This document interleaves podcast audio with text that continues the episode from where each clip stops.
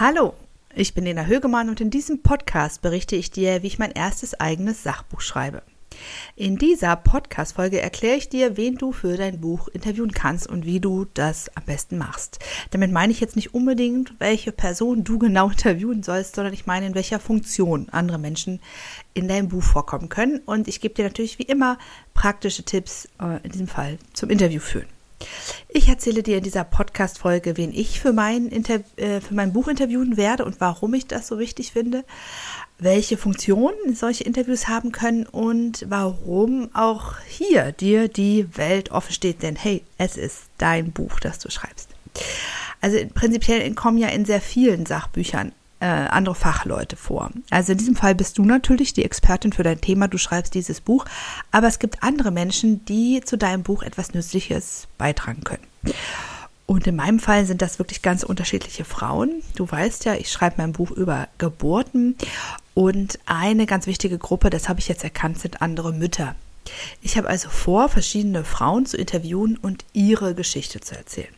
Ich will sie fragen, wie haben sie die Geburt erlebt, wie haben sie sich vorbereitet, was würden sie anderen Frauen raten, die ein Kind zur Welt bringen wollen.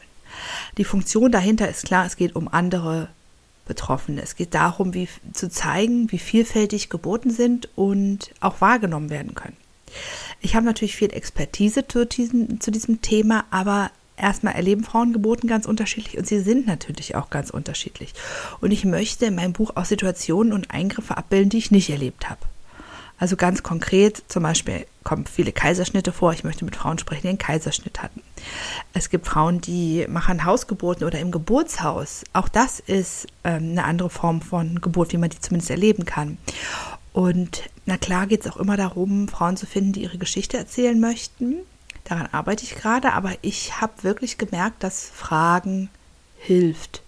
Also viele Frauen wollen wirklich ihre Geschichte erzählen. Man muss nur ganz ehrlich sagen, was man vorhat und sie fragen. Also es klingt ein bisschen blöd, aber diese Art der Kategorie sind natürlich andere Betroffene, so wie ich. in diesem Fall Betroffen davon, ein Kind zur Welt gebracht zu haben. Und das kann natürlich, egal worüber du jetzt dein Buch schreibst, auch für dich wirklich äh, sinnvoll sein. Also deshalb sage ich, wenn du wirklich jemand Interessanten kennst, kann auch in deinem direkten Umfeld sein. Oder du hast bei Instagram zum Beispiel irgendjemand gesehen und denkst, das ist eine interessante Geschichte. Schreib ihn oder sie an und frag, ob du mit äh, der Person sprechen kannst. Du kannst ja auch erstmal ein Vorgespräch machen, weißt ja, wenn du die jetzt nicht kennst, weißt du ja nicht, ob die Geschichte wirklich passt, aber erstmal an, an, einfach anschreiben und sagen, ich schreibe dieses Buch, ähm, das ist mein Thema, willst du mit mir darüber sprechen? Also eine zweite Kategorie, die ich auf jeden Fall in meinem Buch haben werde und auch in vielen Fällen sinnvoll ist, sind Fachfrauen zu dem Thema.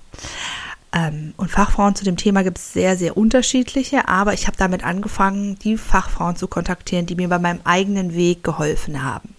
Von denen ich daher auch aus wirklich persönlicher Erfahrung weiß, dass sie sich mit dem Thema Geburten auskennen und dass sie einen sehr wertschätzenden Blick auf Frauen haben, die gebären. Also ich könnte natürlich jetzt auch die Gegenseite da reinholen, so Hebammen, die die Frauen bepöbeln und sagen, die stellen sich alle an, äh, will ich aber nicht in meinem Buch haben. Ne? Das ist ja das Entscheidende, wen will ich mit mir in meinem Buch haben. Und zum Beispiel ist das eine Traumatherapeutin, die seit 20 Jahren mit Frauen arbeitet, die, die eine traumatische Geburt erlebt haben.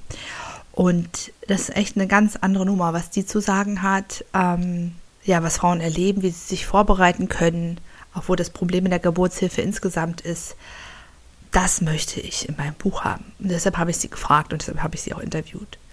Also es ist ganz klar, es ist mein Buch und ich kann mir überlegen, wer mir helfen soll, meine Geschichte zu, erzählen. So sehe ich das. Also überleg dir, wer kann dir noch helfen, deine Geschichte zu erzählen. Du musst nicht jeden Satz, also natürlich kommt es im Endeffekt auch aus dir heraus, aber äh, du musst nicht jeden Satz selber schreiben. Du kannst dir auch andere Leute äh, holen, die als zum Beispiel Expertinnen in deinem Buch auftauchen.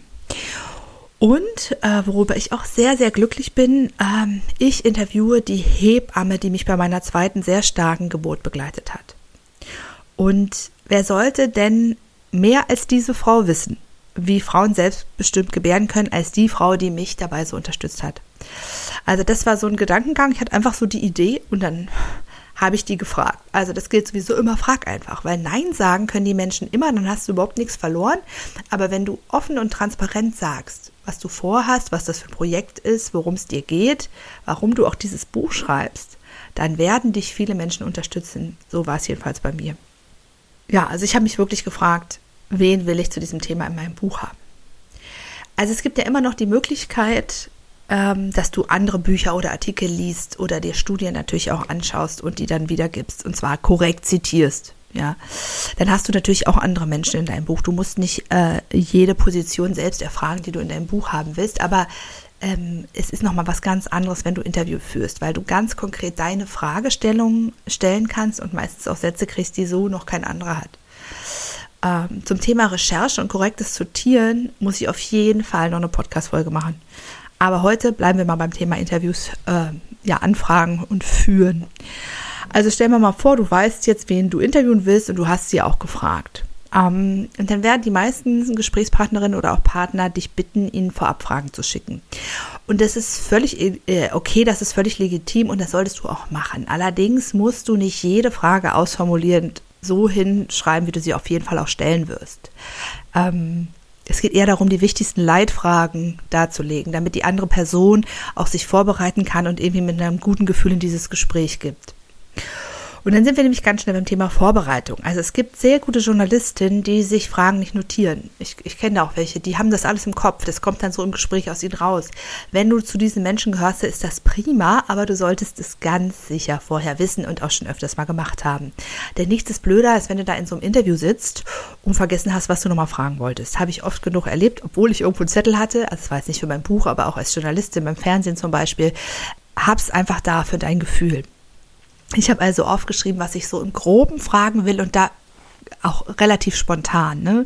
Also es, es, heißt auch nicht, dass du keine andere Frage stellen darfst, als die, die du vorab schickst. Du kannst immer noch, ich habe da noch, eine, noch einen Gedankengang, noch eine Frage, weil das ist das Spannende, ähm, was dann vor Ort in, bei dem Interview passiert. Na klar habe ich meine Fragen und die meisten stelle ich auch davon, aber im Endeffekt führen wir ein Gespräch über mein Herzensthema mit jemandem, der sich damit auskennt.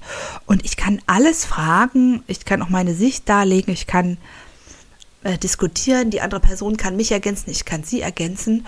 Und ähm, ja, was ganz praktisch wichtig ist, also würde ich dir auf jeden Fall empfehlen, die Interviews aufzuzeichnen. Auch hier gibt es Profi-Journalistinnen, die machen das nicht. Die reden mit jemandem. Auch, ich gebe ja auch Interviews zum Beispiel zum Thema Geburt. Ich finde das total beeindruckend, wie die das machen.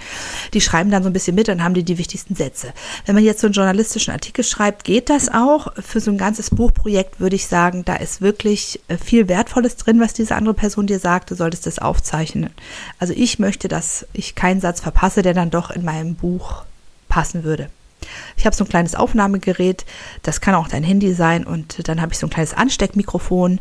Das steckst du dann deinem Gesprächspartner einfach so äh, an, an die Bluse oder ans Hemd und äh, da hast du gut den Ton drauf und es stört auch nicht weiter ja, also bei so einem Interview, das habe ich jetzt beim ersten, das ich geführt habe, gemerkt, geht es nicht nur darum, dass du einfach Content, also konkrete Sätze und Aussagen für dein Buch äh, generierst, sondern es geht wirklich auch um Inspiration, um weitere Kontakte, um Austausch. Also nicht jede Frage, die ich stelle, ist unbedingt eins zu eins dann für mein Buch, sondern es geht wirklich darum, sich da auszutauschen und weiterzuentwickeln. Und ich bin bin wirklich ganz beseelt, seitdem ich das erste Interview mit dieser wunderbaren Traumatherapeutin geführt habe. Und gleich, das finde ich witzig, dass ich jetzt diesen Podcast für dich aufzeichne, aber gleich fahre ich tatsächlich zu der Hebamme, die diese zweite sehr, sehr gute Geburt mit mir gemacht hat. Und da bin ich wirklich ein bisschen aufgeregt und ich freue mich auch sehr drauf. Ähm, und ich werde dir auf jeden Fall in einer weiteren Podcast-Folge erzählen, wie das gelaufen ist. Und äh, das war jetzt ja eher das Thema, wen könntest du in deinem Buch haben? Ich hoffe, ich habe dir da ein paar Ideen mitgegeben und auch die Frage, wie bereitest du dich konkret vor? Ähm, was du dann machst, wenn du das Interview geführt hast, dazu mache ich tatsächlich noch eine eigene Podcast-Folge. Wichtig ist mir heute, mach dir Gedanken, wen du mit dir in deinem Buch haben möchtest und frag die Leute einfach. Und ich würde mich auch sehr freuen, wenn du bei Facebook oder Instagram unter diesem Post schreiben würdest, also den Post zu dieser Folge, äh, wen du gefragt hast und wie es gelaufen ist. Ähm, ganz wichtig ist, geh da raus, erzähl deine Geschichte und finde Leute, die sie mit dir erzählen. Soweit von mir für dich heute. Ich hoffe, dass du mit deinem Buch vorankommst und ich dir einen Schritt weiterhelfen konnte. Wenn du dich mit Gleichgesinnten austauschen möchtest, komme gerne in meine Facebook-Gruppe. Sie heißt Frauen, die Sachbücher schreiben und ist eine Gruppe nur für Frauen, die an ihrem Sachbuch arbeiten oder eines anfangen möchten zu schreiben.